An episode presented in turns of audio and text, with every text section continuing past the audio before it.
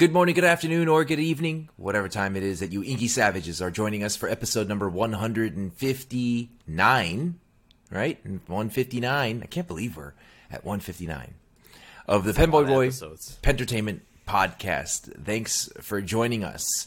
So, I, you know, busy week. So today is Wednesday. We're recording. Hopefully, I can upload it today. I apologize for anybody who is, you know, biting their nails waiting for the next episode.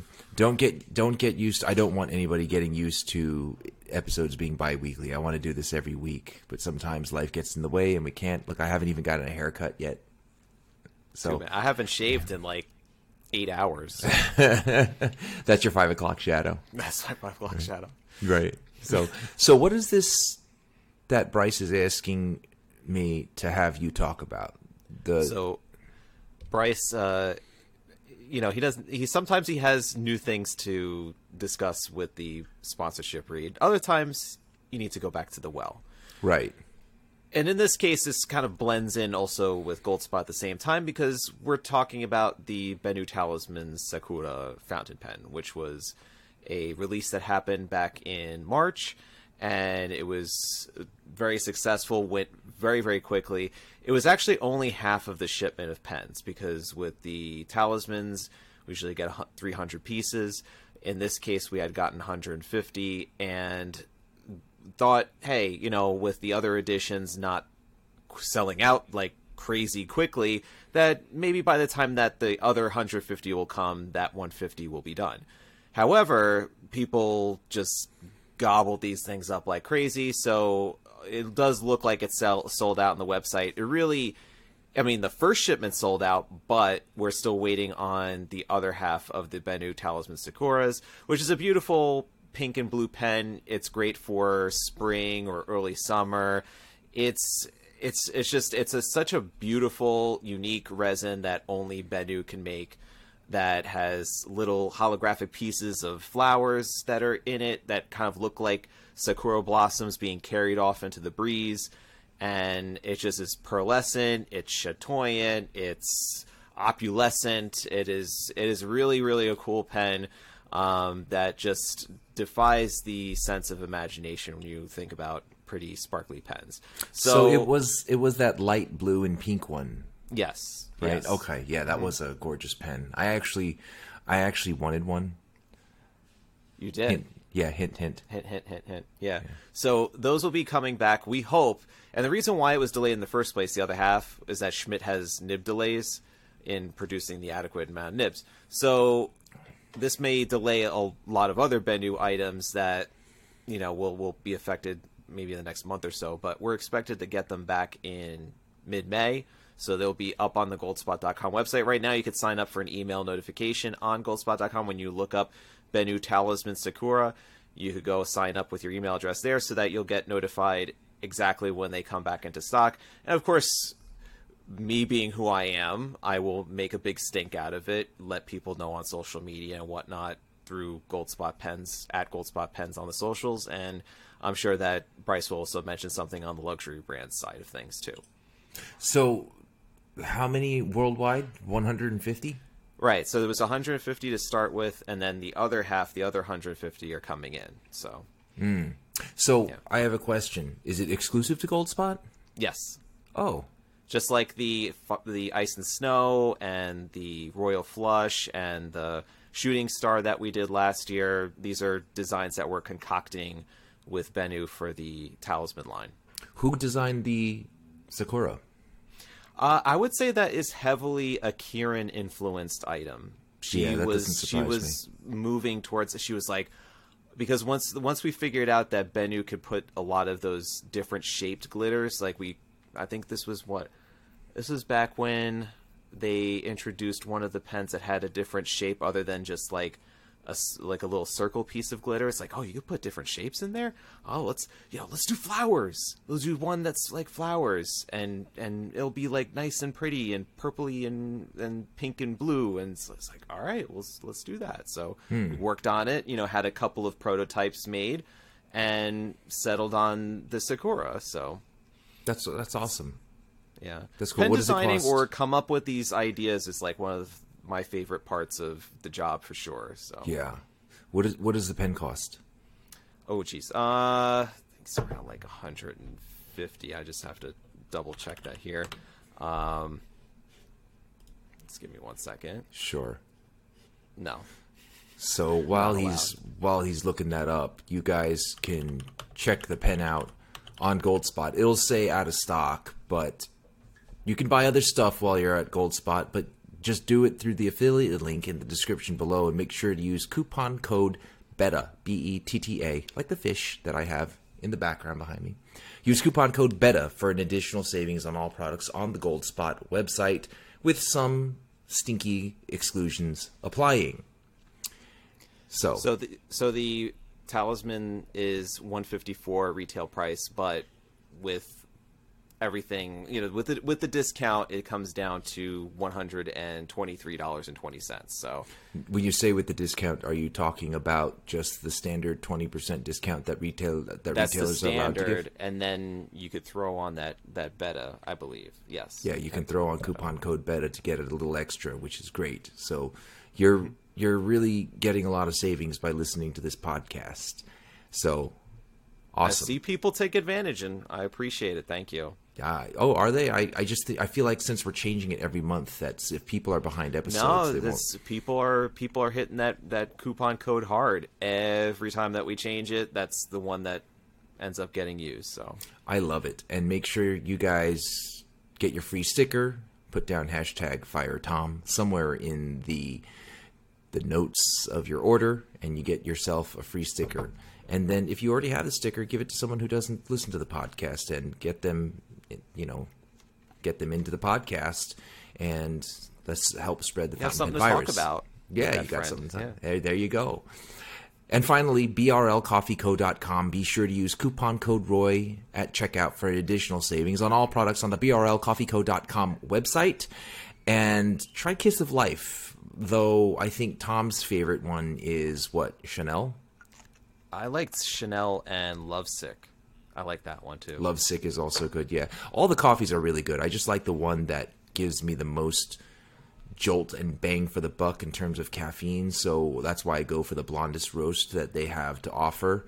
I love but it. not the It- crackhead jitters. It- yeah, but it doesn't give you the crackhead jitters. It's just smooth and it's just awesome. So, again, brlcoffeeco.com. Use coupon code ROY at checkout. And Goldspot, the affiliate link, you use coupon code BETTA for an additional discount. And thanks to Bryce for not updating things on time, and we have to wing things, and I don't get to read it and make fun of his hastily written sponsorship reads. I, I actually really enjoy doing that. When he writes stuff out, sometimes he'll he'll write the wrong word, and I'll just read it as is and make fun mm-hmm. of him. You guys got to check out the luxury brand Instagram page, and also I don't know, maybe Bryce's personal page because he just got a new fish. He spent 50 bucks on a like tangerine colored betta fish. I, he actually sent me a picture of it. I finally got to see it. It looks like a sports mascot. It does. It's like so really, colorful. Really cool, colorful, unique looking fish jumped out of the tank over the weekend. No, really? yeah, I shit you not, man. But don't they? Aren't there like lids to these things? I don't know much about this. Yeah, no. So so so Monday morning he sends me a text and he's like, the fish jumped out over the weekend. So he sent me a picture of the way his lid setup is, and the lid setup is there's about maybe three quarters of a centimeter space for it to jump out of, and that's where it jumped out of. Yeah, I'm like, whoa. is just please tell me that the fish is okay. No, he jumped out of the tank and was out Oh, of the oh, tank come over the weekend. Yeah, it was such a beautiful fish. Yeah. So so he was he was pretty heartbroken about it and he just so I, I told him what you need to do is you need to take the air airline tubing for the Mm-hmm. from the air pump and slice it vertically and then put the sliced end on the edges of the top, the glass top, so that way there's no space. Yeah, so it was too bad. So he's I think he's going to get another fish. In the meantime, he has about 10 fish that he uh, sorry, 10 shrimp, assorted different colored shrimp because I told him shrimp are awesome in a tank because I have 36 shrimp in the 20 long behind me. and he ordered them from Aquahuna, which is a really good place to get shrimp. But yeah, but thanks to Bryce for the sponsorship reads not being on time and not giving me the joy of reading what he, you write out. But I want to get started with this week's episode of the Penboy Roy Entertainment Podcast. Thanks for joining us for episode number 159. But before we get started, I want to give you guys a quick disclaimer. This podcast is not scripted and therefore will contain potty mouth words, both from Tom and I, mostly from me. So be forewarned, you have been warned. Now, on to the podcast. The Penboy Roy Entertainment Podcast. Stage 7. So I need to know this. Andy? Could you take any of those shrimp out of your aquarium right now, throw them on a skillet, and eat them like a normal shrimp, or is are they a different type of shrimp that I'm thinking of? Well, the shrimp in my tank is called Neocaridina. Okay, So that's their sciency fucking name, right? that, that means is it is it the type of shrimp that you dip in a cocktail sauce, or No, your keto equivalent of cocktail, what, sau- cocktail what sauce? you should know about Neocaridina shrimp is they grow to at most about an inch long. So So that's if they're really large. No, so right now they're all about half an inch. That's what they make popcorn shrimp out of, right? No, No, no. okay. And I'm telling you, ordering shrimp online, Mm-hmm. it's the weirdest thing. Like, because I'm used to ordering stuff online through Amazon, through pen vendors, Gold Spot, things like that, and Mm-hmm. everything comes really neatly packaged. But I also see times where, you know, you'll send me a package from Gold Spot, and the corner will be all banged up, and it's like the USPS or UPS carrier. They don't give a shit. They just throw shit on to the shelf in the truck, and they No, when actually, they that get to your me. door. I just took a I took a hammer to that package. Sometimes Oh. I just need to, out of frustration, just hit the corner of a package with a hammer and send it out right, to you. right. So you might as well be mine. So I was very hesitant about purchasing shrimp online. I had never Mm. purchased a fish online. I've only ever purchased shrimp online, and so far no issues. So the first batch of shrimp that I bought was Amano shrimp, and Okay. that was on Amazon through Swimming Creatures, a very good seller. And when it came, it came in a box and there was like a dent in the corner. So I'm like, fuck, these shrimp are going to be in like shock and they're going to be traumatized. But when I opened up the fucking box, it's like a USPS box, right? And there's some sort of like like cottony insulate inside the box. It's like I, I don't know I don't know how to explain it. It's like fucking Kind of like asbestos. insulation or something. Yeah, it's insulation. It's like mm-hmm. asbestos or something, you know, which is really healthy. So I carefully removed it, and inside all of that, like cottony, powdery, ins- insulative material was like popcorn paper, right? But it's not just regular popcorn paper, it's like foil coated popcorn paper. Okay. And then they use packing tape to seal the popcorn paper, like s- super insulated. Like I'm telling you, people don't like these nuclear places. They don't pack nuclear waste this insulated. That's how insulated it was. So I had to like carefully use a razor blade, cut open the tape for the the in the popcorn paper foil insulant, and I open that up, and then I pull out the fish bag, and it's a fish bag, two fish bags, right? Like they double bag it basically, Okay. and the shrimp are inside, and they were all alive and well.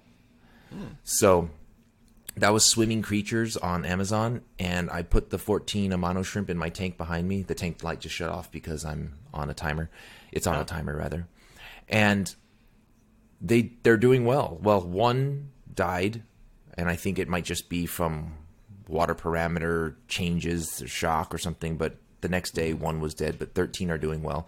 And then I went to Aquahuna, and I bought eight yellow rice shrimp, which is the same species, Neocaridina. They're just yellow, and ten red cherry shrimp, and, and they didn't pack it as well, but Aquarium Co-op, the supplier of like you know plants and stuff that I buy for the tanks, they recommend them, so I I bought them, and the shrimp are all no DOAs, no deceased shrimp yet. They're all swimming around, doing really well. Cohabitating well, getting along Yeah. with each other. Yeah. Undesirable elements come in there and messing No, up no. the ecosystem. I'm surprised because like bettas usually like hunt shrimp, but mm-hmm. Doctor Evil's not doing that. I guess he's not so evil. And then I got I ordered from Swimming Creatures on online on Amazon another ten Blue Dream cherry shrimp or Blue Dream Neocaridina, and the place that this place Swimming Creatures on Amazon they say you're buying ten. They say they're going to include twelve, but both times I bought from them, I got fourteen of each. Nice. They give Yeah, you the and- baker's dozen of shrimp. Yeah, but they and they do it just so in, just in case one dies in in Oh. you know transit and stuff, or two die in transit, just in case. I So- just li- I like the aspect of like del- over delivering, just yeah, they certainly swimming creatures on Amazon. They certainly over deliver when it comes to shrimp. I I don't know if they sell fish, but they definitely sell shrimp, and shrimp is a huge market now. Shrimp is really popular, and I can totally understand why. Did I, I tell want- you that uh, like actually breeding shrimp is pretty lucrative these days? If you Yeah, want to get so- into like a little side business of breeding shrimp. So I was actually, first of all, I'm the worst person to do any kind of logistics for selling something. That's why whenever we have you will giveaways, you will not be taking the time to fastidiously wrap the shrimp in many different No. layers and make sure that it is prepared for its journey. Yeah, I'm so fucking stupid. I'll probably just put them in a paper towel and roll them up and then throw that in a box, right? No, but but the swimming creatures, they I haven't had any deaths. I haven't. They're all doing well. As a matter of fact, three of the blue shrimp that I have are are super pregnant with eggs. So Oh, if I wanted to, if I wanted to breed them, what'll probably happen is they'll lay the eggs in this. You ha- see, half the tank is coated in grass. That's actually Java moss. They'll lay it in there. The babies will stay in there, and more than likely, the cardinal tetras or the betta will eat some of the babies. Mm-hmm. But Circle of life. yeah, I may establish an aquarium for shrimp. But the thing is, though, I, I I'm just not interested in breeding shrimp and selling them. I mean, I know people make a good amount of money as a side business doing that because they'll have a 10 gallon tank with hundreds of shrimp. In, in a matter of three months, you can start with 20 and then end up with hundreds of shrimp. And then you could sell it to your local fish store. But I don't know how that goes. Like, like if you owned a fish store and some guy just walked in with a bag of cherry shrimp and is like, "Hey, you want to buy shrimp?" Would I? Would you be I like, this shrimp, man? Right. Choice, choice mm-hmm. shrimp. You want? You want in? Mm-hmm. "Yeah, I just, I just don't know how to do that. I don't know how to get into it, and I don't know if I have the energy or desire to do it. I just like to keep fish and shrimp because I like to keep fish and shrimp. So Yeah, you are a fish keeper, not a fish giver away. or seller, yeah, Or seller. And I actually established. So do you remember behind me? I had a ten gallon setup. Mm-hmm. I upgraded that to a twenty long. That ten gallon was sitting off to the side doing nothing. So I, I actually actually, I had a five gallon also, and I set that up at my desk at work. And then everybody at work in the office is like, "Oh, I want a fish tank. I want a fish tank." So I'm like, "All right, we'll set up an office fish tank. I have a 10 gallon, so I I just aquascaped a 10 gallon. I used driftwood, Java moss. I created some trees. It looks really nice. I'll send you a picture. But now that's I'm just waiting for that to go through the nitrogen cycle so I can safely add fish. But we don't know what we're going to add in it yet. Okay. But yeah, but in that tank I have my Aquarium Co-op sponge filter set up. Everything is running, and I I have this stuff called Fishless Fuel by Fritz, and basically it's pure ammonia. You drop it in the tank, so that way it starts the nitrogen cycle. Because Okay. the way the nitrogen cycle works is, if you put a fish in there, you're sus- you're making it susceptible to death because what happens is you'll feed the fish. The fish will poop. The poop excretes ammonia, and that burns the gills of the fish and kills the fish. It's highly toxic. Now, in order for that ammonia to not kill the fish, a bacteria called nitrosanoma, I think it's called, or anyway, it's a strain of bacteria. It eats the bac- it eats the ammonia, and the ammonia turns into something called nitrite, which Okay. is as harmful to fish because whereas the ammonia would burn the gills, nitrite attaches to the hemoglobin and prevents oxygenation. So they literally drown in the water.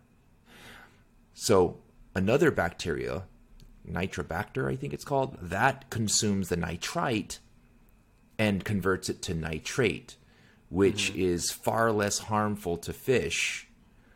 But that's why I load up my tanks with live plants because live plants literally consume nitrate. Yes. So that's called that's called the nitrogen cycle. So before I put any fish in there, I need to make sure there's zero ammonia, zero nitrite, and a little bit of nitrate. But in order to do that, there needs to be an ammonia source, and I don't want it to be a fish and his poop. I just add the fishless fuel, which is the ammonia, and then that that kickstarts everything. So it takes a few weeks for that to go through the cycle, but once it goes through the cycle, it's safe to add fish without putting the fish in harm's way.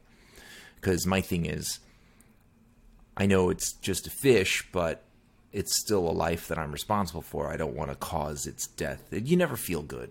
But the know. whole the whole aspect of building an environment of of creating of going through all this effort is to give a fish its home you know is, Right. is to take care of it so you might as well do it the proper way and set it Yeah. up so that they could live because if you cut corners then you're just kind of defeating the purpose of having it in the Right, first place and- unless you're that's why- that type of person that just loves to put things in a cage together and just like see it die or like fight each other to death. And in that case, there's probably something wrong with you.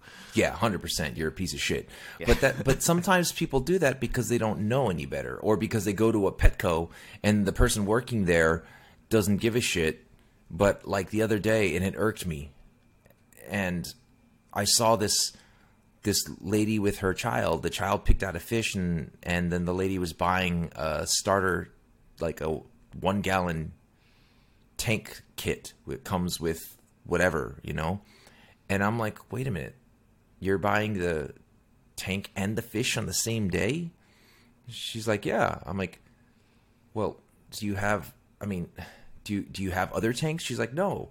And she's she's like, oh, but I'm buying the dechlorinator. I'm like, that's great, but and I didn't want to be that guy that just like random person, just like you know, I don't want to be that guy at the gym that goes up to people. I doing know you didn't really ask for a, a, a tutorial Right. on how to take care of a fish, but you are going to kill that fish lady, and then you're going to have a very upset kid on your hand. Well, and not just that, the fish is going to suffer. You know, I That mean, that fish's blood is going to be on your hands. Yeah, and it, you know, it just I felt bad for the fish because, you know, the fish may survive the nitrogen cycle. It's only one fish. It may survive the nitrogen cycle, but if it does, it's experiencing excruciating harm during the nitrogen cycle, and I, I just I, I think it would be be- I would have I told her I think it would be best if maybe you set up the tank and then do a little research or do a little research then buy a tank. But she was just like oh no it'll be fine. When i was you know when i was a kid we kept these fish in bowls and changed the water once every couple of weeks. I'm like all right i mean what am i going to do? I can i can only as nicely as i can say what i s- can say. I can't really make her do anything. Mm-hmm. You know what I mean? But unfortunately and fortunately, betta fish are pretty hardy, so they'll survive the nitrogen cycle oftentimes. It's mm-hmm. just can you can you imagine if I put you in a room filled with ammonia gas, a little bit of it, you'll well, survive. I was going but- to I was going to get kind of make the analogy of like sitting in a bathtub of your own feces for days on end and not being able to change the water. yeah, that that's gross. But yeah, it's gonna. It's but- not only is it gonna be terrible for you to actually live through that, but it'll probably irritate and give you all sorts of different things that are going on with yeah, your skin. you'll you'll survive, but you'll Yeah. suffer too. But I, I like to compare it to being in a room with with ammonia gas. Mm-hmm. Enough for it to cause harm, but not enough for it to kill you, right? So, like, I think what it is for it to be immediately dangerous to life and safety is 300 parts per million. What if I put you in a room and I put in 100 parts per million? It won't kill you, but it'll fuck you up and you'll suffer. And I just, uh, that's, I mean, obviously, I didn't say any of this stuff to her. I was just saying maybe you should do research. Maybe you should, you know, or, I mean, she didn't, she didn't, she wasn't gonna, I wasn't gonna change your mind, you know. Well, So it is You what tried. it is. You I tried. tried. I tried. But and it's now also that we've uh, now that we've officially shaken off everybody. Starting this episode, all right. only pen the time. diehards are here. Only the diehards are here. Right. I have I have a story to tell. is it pen related? Because Oh, I'm yes, it not talking about pens. All right. Yeah. So uh, you remember the day that you came with Bryce, and you guys were here at the you guys were at Gold Spot, and you were, we were doing the videos and whatnot. That I had ordered a pen. I mean, not a pen. I ordered a nib. Remember, I was like, I have to order this nib. Oh, I remember that while we were like trying Alarm- to talk, you were I on had your an alarm phone. set. I was just like, I was ready. I was good to go. There was Yes. a launch. There was a launch of this. I have actually right here. This uh, this alchemy nib from the Good Blue, which is a UK company. So this was a flex nib. Hmm. So I have a story about this Okay, let's hear it. because I had gotten it. It was one of those release type of things where it was like, oh, this is a release drop. I think it quickly sold out or whatever. I don't know how quick, but I got one. And I was eager to try it out. It looked a lot more flexible than the other titanium flex that I had used on my Good Blue. It's like R615 or whatever the model number is, fountain pen. It's, it's a nice aluminum pen that has a brass grip section and a knurled section that connects with the rest of the aluminum barrel. It's a pretty nice pen altogether. The the thing was is that the titanium nib really wasn't all that flexible. Like it's a very stiff nib to begin with, so I was The putting a lot of titanium nib, really? The titanium was very very stiff, and I could get it to flex, and the ink flow was consistent. Hmm. It just wasn't very flexible. It was more or less just kind of giving me more ink flow rather than actually spreading the tines.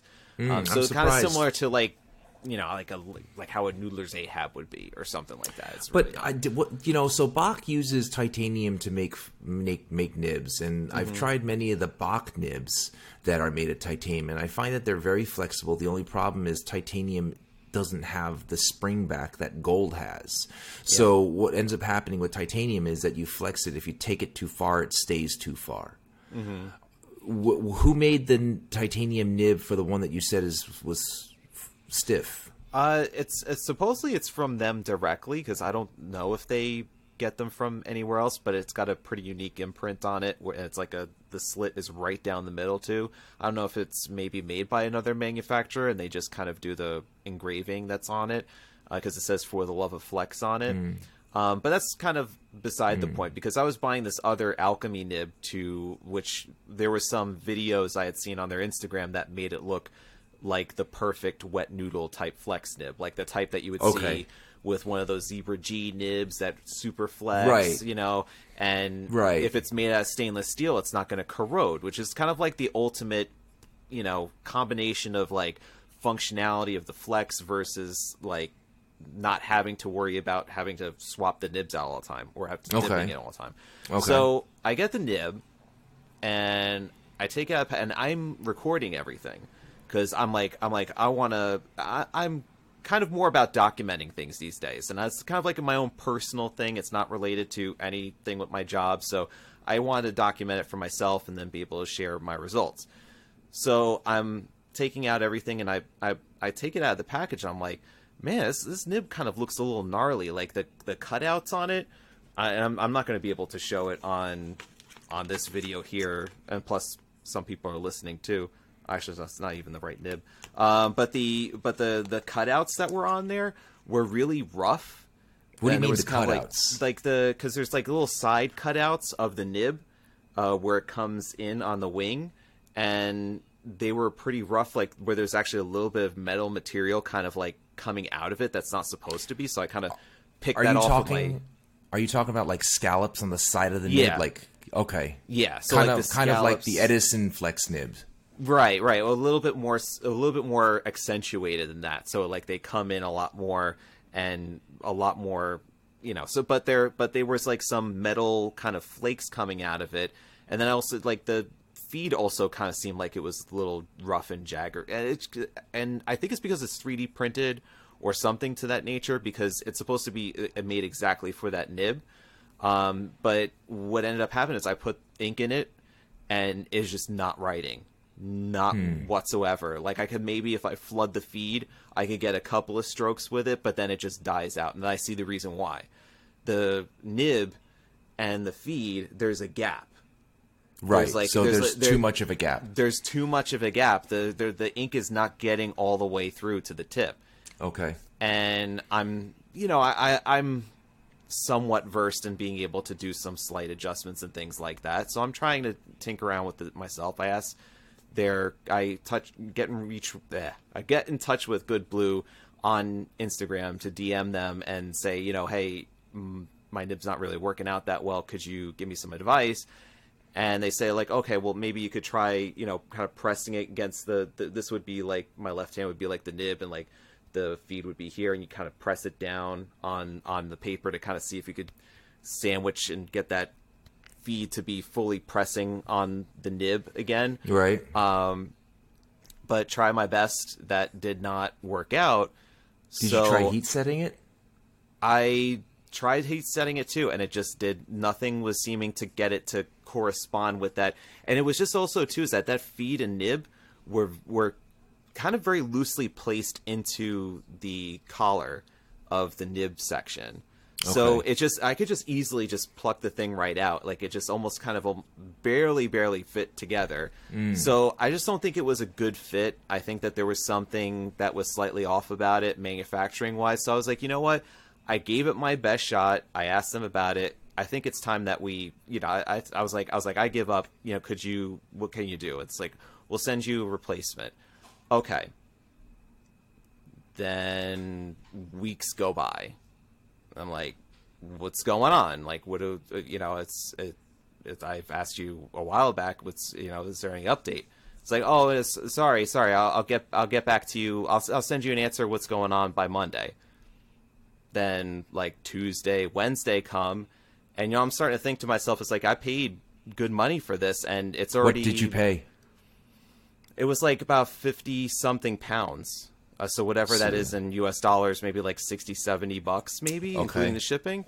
So, Wow. you know, for a steel nib, it's pretty expensive, you know? Right. Uh, but uh, given that I was paying for that uniqueness of the type of nib that it is. So I go and I, I you know, I, I pushed him on it because I'm like, you know what? If I let this go on long enough, I'm not going to be able to get any sort of recourse if I need to like withdraw my funds from here from this transaction because I'm not getting much you know response from them. They're just kind of pushing me off or whatever. So I'm like you know what? I, I if you're not going to do anything for me I'm just going to end up doing a chargeback and then I'll just let people know what's going on so then I got a response from them was not very pleasant, very rude, I think. In and I mean I'm in customer service, so I know. I, I you know, I, I feel that I gave them enough chance to make this right and then I was just like, you know what? That's it. But so then they ended up giving me a refund, but they gave me some a little bit of some some uh some of that curt attitude uh right back at me. So What was the Um, response? It was basically like it was basically No, like read- you read- do. read oh, it, you want me to it. read it? Yeah, read it because because your your perspective, and I'm not taking anything away from how you felt about what they said, but uh, there might be something lost in translation, or I might hear it and think, oh, they're they're being dicks, or they're, you know, that's not, you know, I might I might just I'd rather you just read the response. Let's see. Well, actually, I'd rather you read what you said to them because you essentially threatened them. I'm on your side, but you right. you essentially told them that you're going to blast them on social media if they don't do the right Oh thing. no, I, I didn't. I didn't go specifically that route. I just said I've been waiting without an answer since March 11th, and this was March third. What was uh, what was last Thursday? It was like the 30th or the 31st or something. It was at the. I think it was the 30th. yeah. Uh, so I've been waiting without answers since March 11th, and I still have a bad nib that I can't use. I said you have until March 31st, and then I'm issuing a chargeback, and others will know how this transaction turned out. So that's what I get. Wow, I'm a person too. I understand your frustration and apologize for the delay in radio silence on my part, but there's no need to issue ultimatums. And they gave me a refund on it, and then said, said for as for letting others know, that's your prerogative. We're a small company and didn't have the resources or interest in engaging on an on in an online battle of he said she said. So you're free to have at it uncontested. So Well, fuck them. Number one, right? And number two, they could have just said that, right? Like, hey, at some point instead of just ghosting you, just be like, hey, listen, we're you know we're a small company. We got one guy handling all of this, so we're sorry for that. You know what I mean? But they didn't have to ghost you for like the last three weeks. That's what That's- that's, what I mean. Like I, I mean, it's one thing to to to hide behind that and say, oh, you know, small company, whatever. Yeah, if you have that mentality, that's exactly where you're going to stay. Is you're Right. just going to make that be an excuse. I mean, you can't these days because you're up against everybody. You're up against hmm. people in another corner of the the the world that is, you know, fighting for the same customer you are. So you're hmm. not gonna, you know, like you're not gonna turn around and tell me that you couldn't have just given me a little bit of an update, or maybe that other time that I asked for an update and when you said you were going to give me an update on Monday, actually give me an update on Monday, as opposed to letting me then try to get back in touch with you and Right. then getting more upset about it. Like that, just there's there's continual lapse in Right. So it's not like they just missed to respond one email. Right. There was several, several. And that's what I'm saying though. Like if they said they're going to get back to you on Monday, that Monday they could have just turned around and be like, "Hey, listen, we're swamped. We're a small company. We got like one guy. I apologize. We are going to make this right. Can you just bear with us?" You I, didn't, I didn't Like- feel I didn't feel like there was going to be any light to that tunnel. Like that's where that's Mm. where I was just at. I was like I was like I kind of feel like I'm being pulled along, and then hence the hey, you know, I gotta I gotta I gotta put my boundary up here and just say if nothing's getting done by this time, which you could just say, okay, no problem. I'm sorry about that. I will get a shipment out to you, but it'll be coming out next week. And then it better Yeah. sure as shit come that next week because then that's then there's going to be problems. But right. Well, that's the thing. You had to draw the boundary because Yeah. they weren't getting back to you. you Right. know? And remember, I told you about that company. I forgot the name. Arc, Arc, Arcticture. yes, with So the, my- the light, yeah. the- yeah, So that. So I think that you know what you avoided was what happened to me. What, what happened to my wife, where they just kept stringing her along until there was no eligibility anymore for any recourse, and you know, my wife was asked out. Really, it, it, I don't know if it happened to me, I wouldn't be as mad, but it happened to my wife, so I was just infuriated. But yeah, you have to draw the line and be like, hey, listen, it's it's. You said you were going to get back to me on Monday, you didn't. I'm writing to you now because I want to hear what you have to say, and then they still don't get back to you. You have to draw a line. You have to draw a line. Had to. you know. and I wasn't I wasn't being I didn't feel like I was being mean about it either. I was just like, you know what, Mm-hmm. this has got this has got to happen right now. Um, and then I ended up did post I did post on Instagram my experience because I know a lot of people were looking forward to my thoughts on that nib. I was Well, yeah. excited about it. Um, I had you know I had teased that I was going to do like somewhat of a review, review or just give my thoughts about this because Mm. a lot of people are always looking for different flex nib options and um, you know I've done the blue dew I've I had done that one and playing around with that for a little bit um, and then people know that I also enjoy flex nibs in general of so course, yeah. um, you know, I wanted to give my feedback on this particular nib, and I was hoping that I would get a nib that actually was a good piece that would actually work. But since I'm left with a nib that doesn't work and a refund, I just have all that's all I have to go on. And I Right, just like- feel that people need to know about that because then they might be questioning, oh, maybe I should be getting that one. You know, Mm. Tom was interested in that. I wonder how it's working out, but it did not for me. So Right. I mean, listen, I don't think you were wrong. Would I have said it differently? I maybe. I you know, the way you kind of said I'm going to do it, I'm going to issue a charge back and I'm going to let people know about how this transaction went. I mean, I understand, I get it. I also see where they could have sounded like you were threatening to try to get them like canceled or you know what I mean like cuz there's so many people that they don't know who you are. Yeah, I, I they kind of get that uh, impression that they didn't know me from Adam. Yeah. yeah, and and and when I say they don't know who you are, I'm not saying oh they don't know that you're one of the bigger influencers in the pen world. I mean they don't know your personality. They don't know what you mean when you say something like I'm just going to issue a chargeback and let people know what how the transaction went. n- me knowing you, I know that you're not saying you better do what I want or I'm gonna try to fuck you over. I know that's not what you're saying. I know you, and I know you're saying, listen, this is all I have to go on. I'm going to just share my experience. You know what I mean? They could certainly take it as, oh, this guy's being a dick. He's threatening us. But, you know, at the same time, they deserve it. Like, you, you know, if you gave them chances and you're trying to make things right and you haven't asked for a refund, you just told them there's a problem, you asked for their help, their help didn't work, you're asking for resolution. Mm-hmm. They're they said I'm going to get back to you, and then they ghost you after that. That's not that's not cool, man. That's not cool in in in any customer service industry. I certainly wouldn't wouldn't want that to happen to me, and it has happened to my wife. I'd be really pissed off too. So I do see where you came from. Like you, if you were mad when you wrote that, then then fine, you know, great. I tried to emotionally distance myself from it because it does it, at the old, at the end of the day, it's just a nib. It's just really like it's yeah, you know, I get that, but it's not it's not about the nib at this point. You know yeah, what I mean? and It's- really the the main thing was that by my by my issuing basically just a statement that th- it's just this is what's going to happen. I need to set this boundary here because this transaction just is not working out.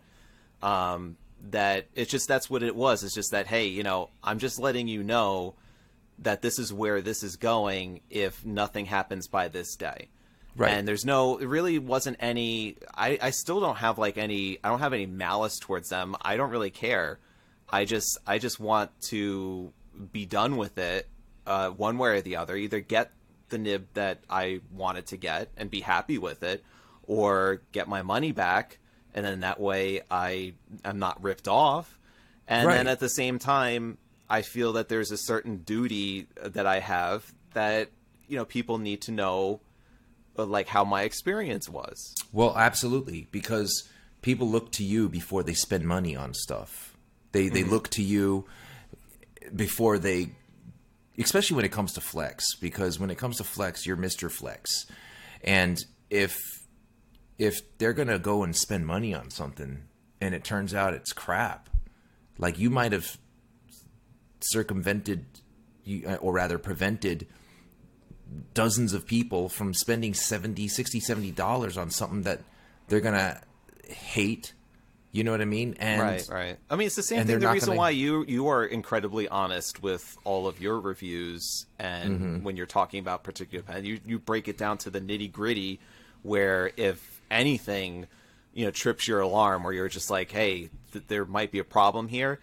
Like you're going to be more than apt to share it with yeah everybody. well and it's just because i've experienced too many times in my life where where i'll watch a review on a game and they'll be like oh this game is great and then i pick up the game and games are 60 bucks 65 after tax and i'm like oh man this i don't feel the excitement that that reviewer had for this game. I don't feel the enjoyment like like I, is something wrong with me? I don't i don't know you know what i mean? So a lot of times i'll do you know pen reviews and as much as i love the pen like for example this one here this is my ryan Krusac dragon pen legend hmm. 16 pen. Love this pen. Love it to death. But what drives me crazy is and i sent it back to him to fix it for me and then he, he tried i think he actually made it worse. The thread assembly is separated from the barrel epoxied in. It's not flush with the barrel and it drives me nuts. But i sent it to him for that reason. He knew what i was talking about. He sent it back to me and it's the same if not worse. But i still love the pen. I love the pen. Mm-hmm. It is an amazing pen. That little Does your does your Ellie's uh, tattoo one also have that too, or is it No, the Ellie's tattoo one is not like that. And listen, it would have been better if the Ellie's tattoo one was like that and all the pens were like that, then I could live with it. But the fact that this one isn't, and he went to fix it, but then it didn't get fixed. It's just the same, if not worse. It it irks me. I'll tell people about it, but I will also tell them that I love this pen mm-hmm. because the scrimshaw on it is amazing. His art is stupid good. The cap is awesome. I love the way it writes. It's a Jowo number six size stainless steel nib, right? But that thing does annoy me. Mm-hmm. There's nothing I can do about it because I'm not going to send it back to the guy because he was telling me how difficult it was to remove and then reepoxy it, just for me to have him do it again. And you know what it is? It, it is what it is. At this point, I can, I, I, can't live with it, but I will because I love it, and also because my wife was with me in what was it 2021 the DC Pen show. And she let you buy it. She not she didn't just let me buy it. She bought it for you- me. Oh no, she- I thought she Yeah. was just gave you permission to because you were just like, Yeah, oh, well, I mean, yeah. I mean, listen, our money is like our money is our money, so mm-hmm. you know, yeah, she gave me permission to buy it. She let me buy it. She bought it for me. All the same, though. Yeah. you know what I mean. So, as much as I love this pen, I'll tell you that that drives me crazy. It doesn't exist on my Ellie's pen. It exists on this one, and it completely and totally drives me nuts. I have to live with it uh, because the the pen has sentimental value. Uh, because my wife was with me at the DC Pen Show, looking super adorable, photo bombing pictures with me and my friends and stuff. And I have a lot of fond memories, and the pen is attached to those fond memories. But absent those memories, this pen is 100% gorgeous. It's amazing, except for that little separation between the thread assembly and the barrel. But it's not going to come apart. So, I mean, functionally, it's 100% sound, but aesthetically, it's 99% sound. That 1% makes a difference it does. but it's it's important to talk about those things yes, and that is something that people may or may not care about that little imperfection but what you experienced with what's this company called? The Good Blue Co. the good blue co. Mm-hmm. Completely and totally unacceptable at the moment they started ghosting you mm-hmm. right? Like if they were if they were going to work with you if they said oh we'll get back to you on monday they got back and they got back to you. And like i was saying even in, if they just said hey listen we need a little bit more time figuring stuff out we're a small company can you bear with us for another week or so Yep. I'm pretty sure you'd be like, oh, okay, at least I'm not, at least there will be a resolution. I can live with that. But not responding to you for two weeks, three weeks, and making you chase them to the point where you're like, all right, this has to stop. I'm not going to take this lying down. How would I have said it? I probably would have said it differently. Mm-hmm. You know what I mean? I would have said, I would have been more passive aggressive about it, to be honest. Oh, I would have said something like, yeah, I would have said something like, hey, I'm just trying to review this pen. Check out my channel. People have been looking forward to this review. I want to get the review out, but I don't want to review this because this just might be a fluke. So if you could make haste with sending me a replacement, I'd really appreciate it. You know that is very that is that is actually a really good approach because that um, you know it, it, it does it does give like a sense of urgency and yet it's completely telling the truth because I mean that's Yeah. what at least in, That's the also from my situation you were in. Yeah, that's my my, my situation as well. Uh, it Mm-hmm. does sound a lot nicer and less like abrupt. Yeah, so I think I, I but me being very like blunted to the point, yeah, might have come across a little too blunt and to the point. Yeah, and what I'm saying is, there from their perspective, there's a possibility that they thought that you were just being threatening because they don't mm-hmm. know you, right? Right. And I'm not saying you were wrong. I'm on your side. If that's what you were doing, fuck them. Then they deserved it. You know what I'm saying? I'm just, I'm just saying that their response, their their response to them is probably justified and their reaction to it might have been like holy shit you know what i'm saying mm-hmm. because your your email to them was short and to the point and there's nothing wrong with that you know what i'm saying yeah. I think it had had to do with some some of it had to do with this issue that I had probably a few weeks ago when I went to this new pizza place and they said it was going to be 30 minutes. I show up there to pick up the pizza 30 minutes on the dot. I have a receipt that says when I paid for it. I'm sitting there in the restaurant, which is not really much of a restaurant. It's just there's the counter. There's like two six foot tables that mm-hmm. people could eat food there. So I'm sitting there in the restaurant waiting, and another hour transpires after that. And I get seeing people come in that I kid you not, ordered food when they got there, sat down, ate it, and then left while I'm still there. And it's not like you have a, a thousand customers. I'm still just sitting there. And you get DoorDash drivers coming in. DoorDash drivers are pissed off because they're like, we're not being paid to wait for food. Like it has to be ready. It's like I don't know what DoorDash is doing.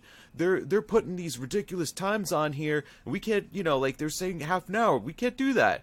Eh, As they they were a mess. So eventually, at that hour mark, I was just like, you know what? It was it was like getting close to eight o'clock. It's like my family's still waiting home. I'm like texting them updates and stuff like that. I just go to the front. I'm like, I give up. I just want to be fun because I was just like, I was so tired. I was so hungry. Hmm. And then they were like, "Oh, what did you what did you order?" I, I just I had a regular pie and what they had a Detroit style pie. That was it. It was plain. It was just they're two pizzas. So they ended up basically stealing from there's an expression stealing Peter to pay Paul. Like they just took two pizzas rando off the top of the pizza oven and just gave them to me so I could just go. I'm like, why didn't this happen before? Like I don't understand. Like uh, they see me there, you know. Yeah. Just, but uh, it's just, yeah, that probably that probably has something to do with it. I think some subsun, subsun, was it unconscious or subconscious sort of way just had something to do with it. It's getting me all Well- riled up right now. Yeah, I mean, I totally understand because, like, you know, you get frustrated at those situations, you know, and frustration kind of is kind of like a, a piggy bank, right? You drop the coin in, the coin being frustration, it stays there, and then it's still there when you experience something else that's similar. That that feeling of frustration is still existing, and it, it still has an effect. You might not at the moment say, "Oh, I'm frustrated because of the pizza. This is a pen company. It's different," but it all accumulates. It all it all sneaks up and creeps up on you. Mm-hmm. That's a, you know, that's a that's a very what do you call it? The fact that you're connecting it and recognizing it is actually very is being very self aware Yeah. yeah so a lot of people they won't know because a lot of people it's like paintballs in a bucket. You shoot paintballs into a bucket. After a while the colors get all blended. You can't identify separate colors. You don't know what they are. You just know that it's there. And that's how i think anger works. You shoot different colors into a bucket. Over time the anger kind of just continues to build up until it's just one mess and there's no way to decipher the different colors and identify what they are. Just like events in our lives little things piss us off. Right. each little thing is a paintball in a bucket. Eventually it's all just a massive ball of anger and and then it gets overflowed and you don't know what this is. It's just a mess of colors and they're not separated. They're all just molded together and just makes you feel disgusting. Yeah. you know what i mean? And i think that's what happened But you know what's and- fun is that is I feel like talking about it it makes it feel silly and almost like insignificant and you know it almost it almost diffuses the the frustration or the anger part of it you know it doesn't it, ma- it You know- makes it like kind of lose its power a little bit over you I, I think that it's not that it makes it silly. I just think that what it's doing is it's connecting how you feel with the incident and it's enlightening you on why you're annoyed or pissed off about mm-hmm. something unrelated. So, like, it's labeling the anger and it's essentially reconstituting that paintball color into a solid single color that you can identify. Right. And I think once you're able to do that, it's no longer a mystery inside your brain and you can kind of now that you've solidified it into a single entity you can kind of say oh this is what happened it is what it is and move on from it mm-hmm. right because because that's what it is like you have all these like pissed off feelings and you're angry and stuff and and then you don't talk about it it's just colors melting in, in a bucket. But when you do talk about it it's like organizing those colors. And then when you're organized it's not confusing and unknown anymore. It's ac- acknowledgeable it's recognizable. And that's what happens a lot of times. Like that's why that's why we do these podcasts because sometimes you talk about shit that pisses you off and then you realize that is why I'm feeling so angry. That's why I was so angry at the bank teller, even though he had nothing to do with the bus driver that told me to go k- kiss his ass, right? But if you talk about it, now you know, and then you might even think, gee, that bus driver was a real asshole. it's a good thing I don't take the bus very often. And then you know you feel better about it. Yeah, And then I you know like that the- usually you're the you're the one that we've had some stories about before with uh, I think in particular with GameStop or I think it was the Tourneau store. Yeah. there was that Yeah. there, there was that uh, occurrence there. Um, th- yeah, there, there's been some some like stories with the customer service or things like the things that you know you you could vent about and uh and I just feel like it's it's seldom where I even have like uh, like that sort of thought comes to my mind because I don't really get yeah I, I don't I Mm. Don't I don't bring it to that level usually or uh, I guess I don't know or maybe my bucket Yeah, I go- my bucket is differently shaped so it's like it doesn't quite accumulate the the paint I don't know in a different way Well, you know what it is also is you know, that I, I talk a lot too. So like that Tourneau situation, the GameStop situation, it doesn't piss me off anymore because I, I literally called you and yammered about it for like an hour. Don't you remember? Like every time this shit happened to me, I'd be like, "Hey Tom, you know what just happened?" And I would talk about it, and I'd feel better mm-hmm. because I'm before those paint different paintball colors can melt into each other. Right. I identify them and I you're talk you're about them. you're releasing that pressure before it right. builds up. Right. I don't want it to sneak up on me in two months. So I'll identify it, I'll label it, and I'll move on from it. You know what I mean? Mm-hmm.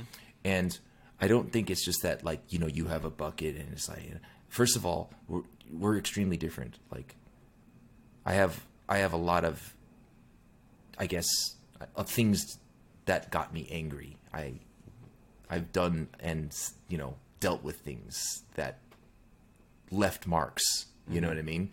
And sometimes, every time you deal with something like that, it's not just one paintball shot into a bucket. Sometimes it's five. Sometimes it's 10. Sometimes it's 20. And then after a while, there's so many rounds going in, paintballs going into that bucket, you lose count and you stop trying to count. You give up. You're just like, fuck it, I can't count. It is what it is. Let me just empty this paintball gun into this bucket and then I'll worry about it later. Mm-hmm. And then you do that too many times. You know what I mean? I feel like your personality type, you're just definitely more organized than I am. Because, like you said, I have way more things that I rant and get pissed off about than you do. I think that's what it is, is just that you, every time you do shoot a ball into that paintball bucket, you acknowledge it and you identify it because most people they don't know that they're getting upset about something that happened before at the current moment like you were mm-hmm. talking about you you think that it was the pizza situation that amplified the frustration with the pen situation right Could be. a lot of people don't think that like that way. That's that's a lot of self awareness that a lot of people don't have. So, I think that's a good thing, because it's a good thing because I'll tell you why, and it's a selfish reason. I do a lot of things to annoy you, but you never take out other things that you experienced on me, which is why I love you so much. You know what I mean? of all the things that I do that would possibly annoy you, you're very patient, and I can see why something that happened with your daughter or something at work or a pizza shop incident, mm-hmm. you would I I would do something and it would bring you back to that moment and you'd be pissed off at me more than you normally would be. You know what I mean? Mm-hmm. I could see how that always connects. It's like a it's like a it's like stickiness. Right. Bad things happen. You, it gets stuck to current situations, even though the bad thing happened in the past. Mm-hmm. So I'm glad that you have that because you're a good friend, and I, I think honestly, I can be very demanding and annoying. And But I, I, I don't think I've ever been like upset or angry with you though. Well, you had a dream one time that I brought a 30 gallon fish tank Yes, to I your did. house, That- and you were pissed off at me about that. Yes. But I never actually did that. So, right. you know, It was only the dream. it was only the dream version of you that that got Yeah. the the lashing. right. What did you say to me in the dream? I don't. I, you just bringing this up to me just made me remember it in the first place, so I completely forgot about it. It's like, yeah, I did have that dream, right? You told me that the day that I actually brought a 30 gallon tank to the Goldspot office. I Wasn't think that the that's, same day? I think that's what prompted it, though. Like, because I think Yeah. that you know, and then but in the dream, like you brought it directly to my house. I'm like, what the hell am I doing with this? I don't want it. What did I do with that tank? That thirty gallon tank? Uh, I think we, I think you ended up giving it to Frank. Oh yeah, and Yeah. then he breeded some cichlids, Mm-hmm. African cichlids. Now he has a whole bunch of fish that he doesn't want. Don't you remember when we had him on the show? He's like, if you want some free fish, just let me know. I think it's great though because he's the he's this. I mean, he was the owner of Narwhal. Might not be anymore. Might might have. I don't know. I don't know what's going on. I don't know if I'm supposed to even talk about this. Uh, I don't know. It's, it's- I think it was announced that uh, there was being some changes being made where his partner was is going to be taking over all taking of Narwhal. uh, taking over all of Narwhal, so he could pursue other pen projects. So Right. yeah, but we that's something I think we'll get one? into. We we could probably get into like later on. I think we'll we'll probably have either Sam or Frank on in in a future podcast. Well, let's have Sam on because we never talked Yeah. to Sam. We already talked to Frank. You know what I mean? Yeah, he's he's I wanted to had his have- pass once. That's it. Yeah, I want. I wanted to have Frank on at the during the whole TWSBI Narwhal debacle, Mm-hmm. but I wasn't willing to do it unless we were able to have a representative from TWSBI Mm-hmm. also talk. And me knowing, That would have been a pay per view right there. Oh, I would have loved that. I would have loved to have been been the referee on that one. But the thing is, I don't. I wasn't able to get anybody from TWSBI to willingly be on the show. Mm-hmm. So if I wasn't going to have TWSBI on, I wasn't willing to have Frank on. But if we're going to talk about unrelated stuff and his new endeavors, I'd be more than happy to have him on, Yeah. hundred percent. But he's got to stop fucking rubbing the microphone when he's holding it because he was. Remember, he just kept rubbing the fucking microphone and it just kept making that Well, noise. that was that was back. So so now that we're doing it with this video setup, um, we can Yeah. actually do it on separate computers. But that was when we were just doing it audio only, and I had to use the the one microphone right. between the both of us, and then had to share earbuds so that we would be able to listen to the same thing going on. So it was just very. That's right. Yeah. Yeah. You know what the thing is? I didn't even know podcasting software existed until we had Kirk Speer on. He was like, "Are you going to send me an email link?" I'm like, "What, the fuck are you talking about?" He's like, "The podcasting email." I'm like, "Uh, yeah, man, I'll send that to you." And then I started looking up furiously, and I found it, and I'm like, "Oh, I guess I'll just do this." You know, it worked out really well. Yeah, it's good because then we could have it a video version on YouTube and yeah, and then it's easier to connect with people with with guests around the world and then see Yeah, what they look 100%. like, you know. Yeah, yeah, yeah. I I actually, I actually want to redo some guests too. Let's You know what I redo mean? it. Like, yeah, like I want to get Ryan Krusac on again and talk about what he's been doing that's new and Well, just know that he's, ab- he still may have troubles with his internet connection. So mm. that's right. This fucking guy still uses what the oh, dial up or some 56k shit. action. yeah. So I don't know. We'll, we'll see. I want to get Ryan Krusac back on. I want to get I want to get some of the people that we interviewed back on Mm-hmm. and have discussions and stuff. You know who I want to get back on, but he won't come on. oh. The fucking Chartpak guy, Gary Lang. oh, Gary about the Pelikan yeah, because when when we first talked about a year and a half ago, was it a year and a half ago? that was that was when I decided to go on vacation, the water park, Yeah. and, and He forgot had to tell said- you. Then you were like, I scheduled this interview with Gary Lang. Yeah, he had said he was willing to be back on in six months to talk about the updates. Mm-hmm. So I contacted him about two or three times, and he's kind of ghosting me. Yeah, still Yeah. with the new 800, that nearly nice looking green one that came out. Did you see that one? That one. Mm-hmm. yes, I did. Retail 880 for US, right? 880, Mm-hmm. and then um, It was like twenty five cents in Europe. yeah, it was basically like a quarter in Europe. Yeah. Pricing might need to be restructured. it's a little bit. di- so, what is it in Europe though? For I, real? I think retail price in Europe is like I think it's around like the 700s. It's like or Oh, so that's closer. euro. No, I'm just saying like it's that's the retail price. So then they're going to be discounting it on top of that.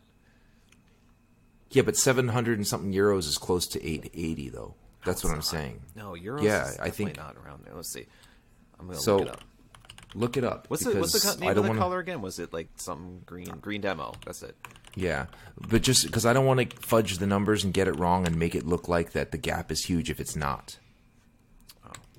Right. Let's so take a look very quickly. MSRP in the U.S. you said is 880.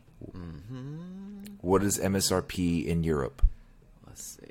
Okay, so so yeah, MSRP is 880. Uh, most domestic In US? yes. So like including a discount would probably be sold for around 704 US. Well, well for, forget about the the retailer discount. Just talk MSRP so that we're sticking with one number. In Germany, for instance, the RRP, S- MSRP, whatever, is 650 euros, which ends up being 707.16, which then they would drop it after that. Okay, so 716 versus 880. Mm-hmm. That's not as bad as it used to be. Like, for example, I remember the Pelikan M800 Renaissance one. The MSRP in Europe was 555, and the MSRP in the US was like 850. You're talking about a $100 difference here. So that's improved.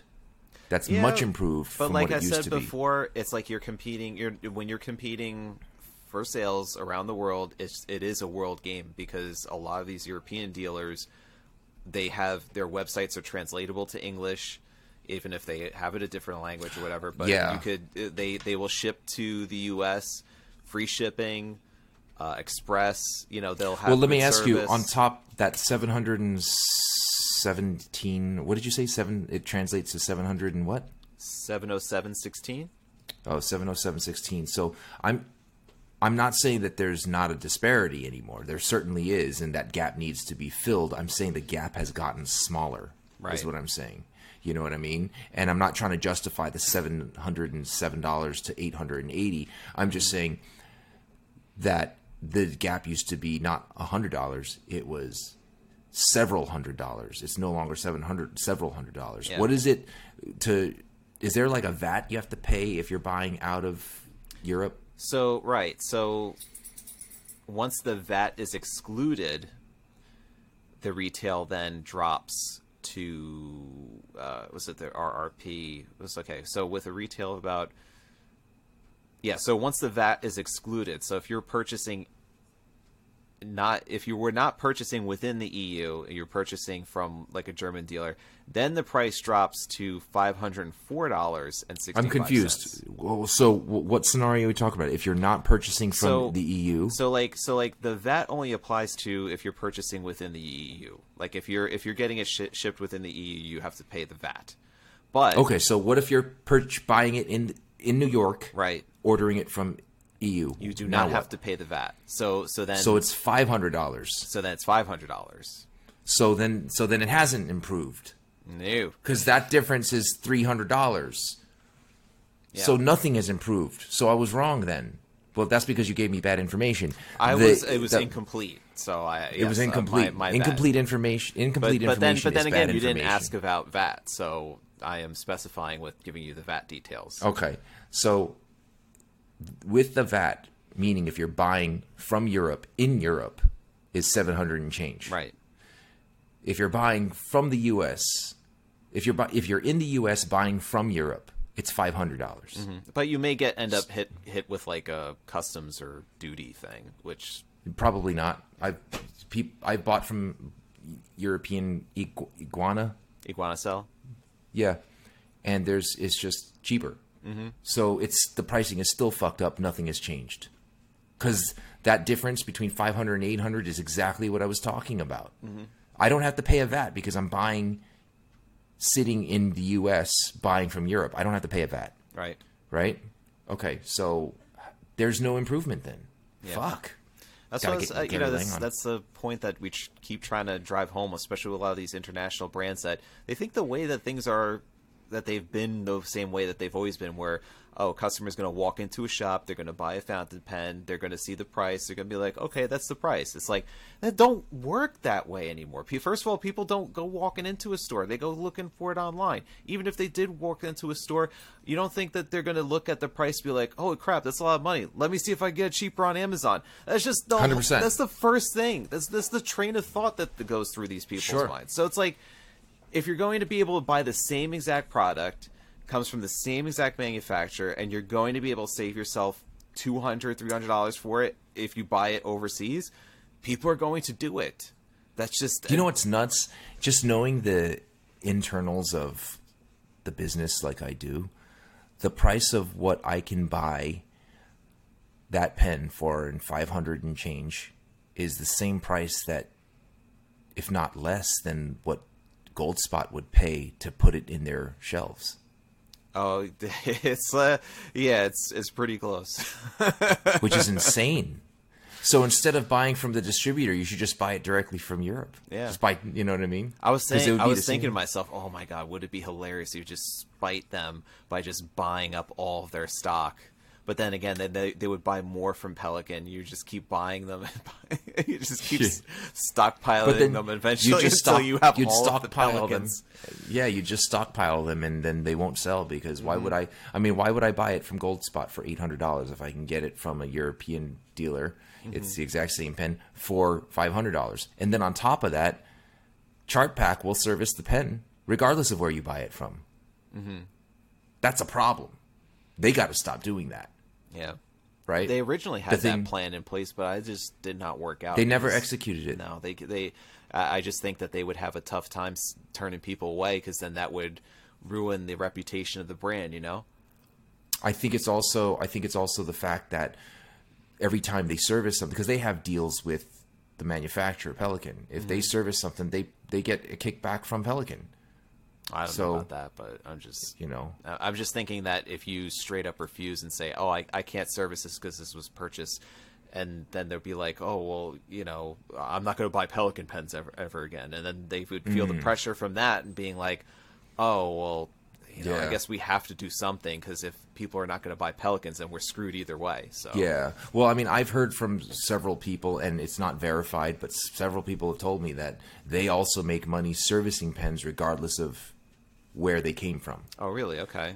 Yeah, so that's part of the reason why they won't turn away Mm. European purchased pens in the U.S. They'll just service them no matter what, and they need to stop that if that's true, because in doing that, they're just harming their own retailers here in the U.S. Yeah, a couple they're- things they're I wish I, tell- I really love Pelikan, and I just wish I'll just end on this is that I wish that they would make more colors available. I wish they would do well, not quite as aggressive as Esterbrook, but like at least like a new 800 or 600 every quarter. That would be awesome. I, Esterbrook, uh, yeah, I agree with you with the Pelikan. And Esterbrook is they're they're they're like on speed. Like I'm telling you right now, Skittles is like, what the fuck? There's another company that has more colors than us and flavors.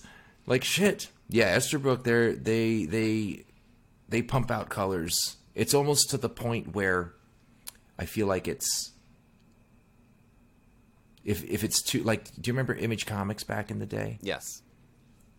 every every main character had a spin-off character and every spin-off character had another spin-off so there was just like too many titles until the point where it got, became diluted Right.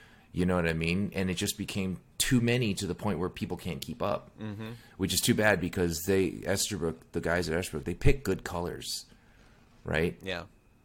and what are they going to do? Just they pick a great color and then not use it? I mean i don't blame them either and then also at the same time the the color comes in two different trims so it's a gold and a silver trim and then it mm. comes in the oversized and the regular size and then it comes mm. in now with all the specialty nibs it comes in like i don't know like eight different nibs for each Yeah. model and you're so you're talking like at least 40 different skus so it's like how are you Yeah. supposed to like keep that available so that you know anybody's like oh you know i really wanted the regular size in the silver trim but with one of those specialty nibs this the I feel I feel like if you just if you just don't pay attention a little bit, you lose track of how many models and styles that Yeah. they have. I have a hard And time then it's just- track, and I work. in and the yeah, and you're industry. dealing. I, I just, I just feel like it's like at that point you're just gonna be like, all right, that's a cool brand. I'll, I'll look at it when I have time. Mm-hmm. You know what I mean? It's just, or you So, just hit with a wall of selection, and you just become paralyzed by the over. yeah, and you're just like, oh, this is this is just too many, you know. So, and then you also think, oh, it'll always be available because they got so many. And then there's also like the negative connotation that apply comes with it too. If it's that mass produced, how good can quality be? Mm. You know what I mean? Like, there's always that thought. That doesn't apply to Esterbrook though, because they have good quality stuff. Mm-hmm.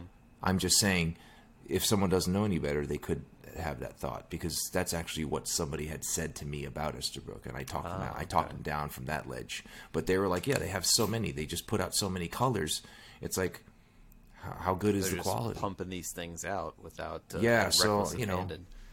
You know, and I told I told them, I'm like, listen, Ester, Esterbrook is is it's not an it's not an Edison, mm-hmm. but it's it's a very good pen. And then I had to let them use mine, which I don't like doing, mm-hmm. to convince them. So Oh, you you you went Yeah. there. You went there and you did it. Yeah, yeah. I had to you. let him touch my pen. You know, I and- and the moment I was looking, I the moment I handed him the pen and he was writing with it, and I didn't know his level of. I mean, he knows about fountain pens, so he must be good. But at that moment, I hated him so much. I'm like, if you fuck that pen up, I'm gonna myrtleize you. I'm gonna shove my fist down your throat and pull out your insides. I was getting so like, and then he's like, "Oh yeah, it is nice. Wow, I like the weight, the feel, and blah blah blah." You know, it's like, And why is the nib not writing anymore? It's like, wait, what? the same reason you're not breathing anymore. anyway, I anyway, I don't let people use my pens very often, but you know mm-hmm. when I do, it's for a purpose. But anyway, it's that time. We gotta we gotta call it quits. Yeah, guy I gotta upload this tonight. You know what I mean? So I gotta get all this stuff rendered, edited, and whatnot. Mm-hmm. And I do appreciate everybody joining me and having patience. Life gets in the way, so sometimes we can't get these things out on time, but we do look forward to them and we do really enjoy them. Mm-hmm. And I want to thank you guys for joining us for episode number 159 of the Penboy Roy Pentertainment Podcast. I love you guys. Be well, be safe. Stay inky.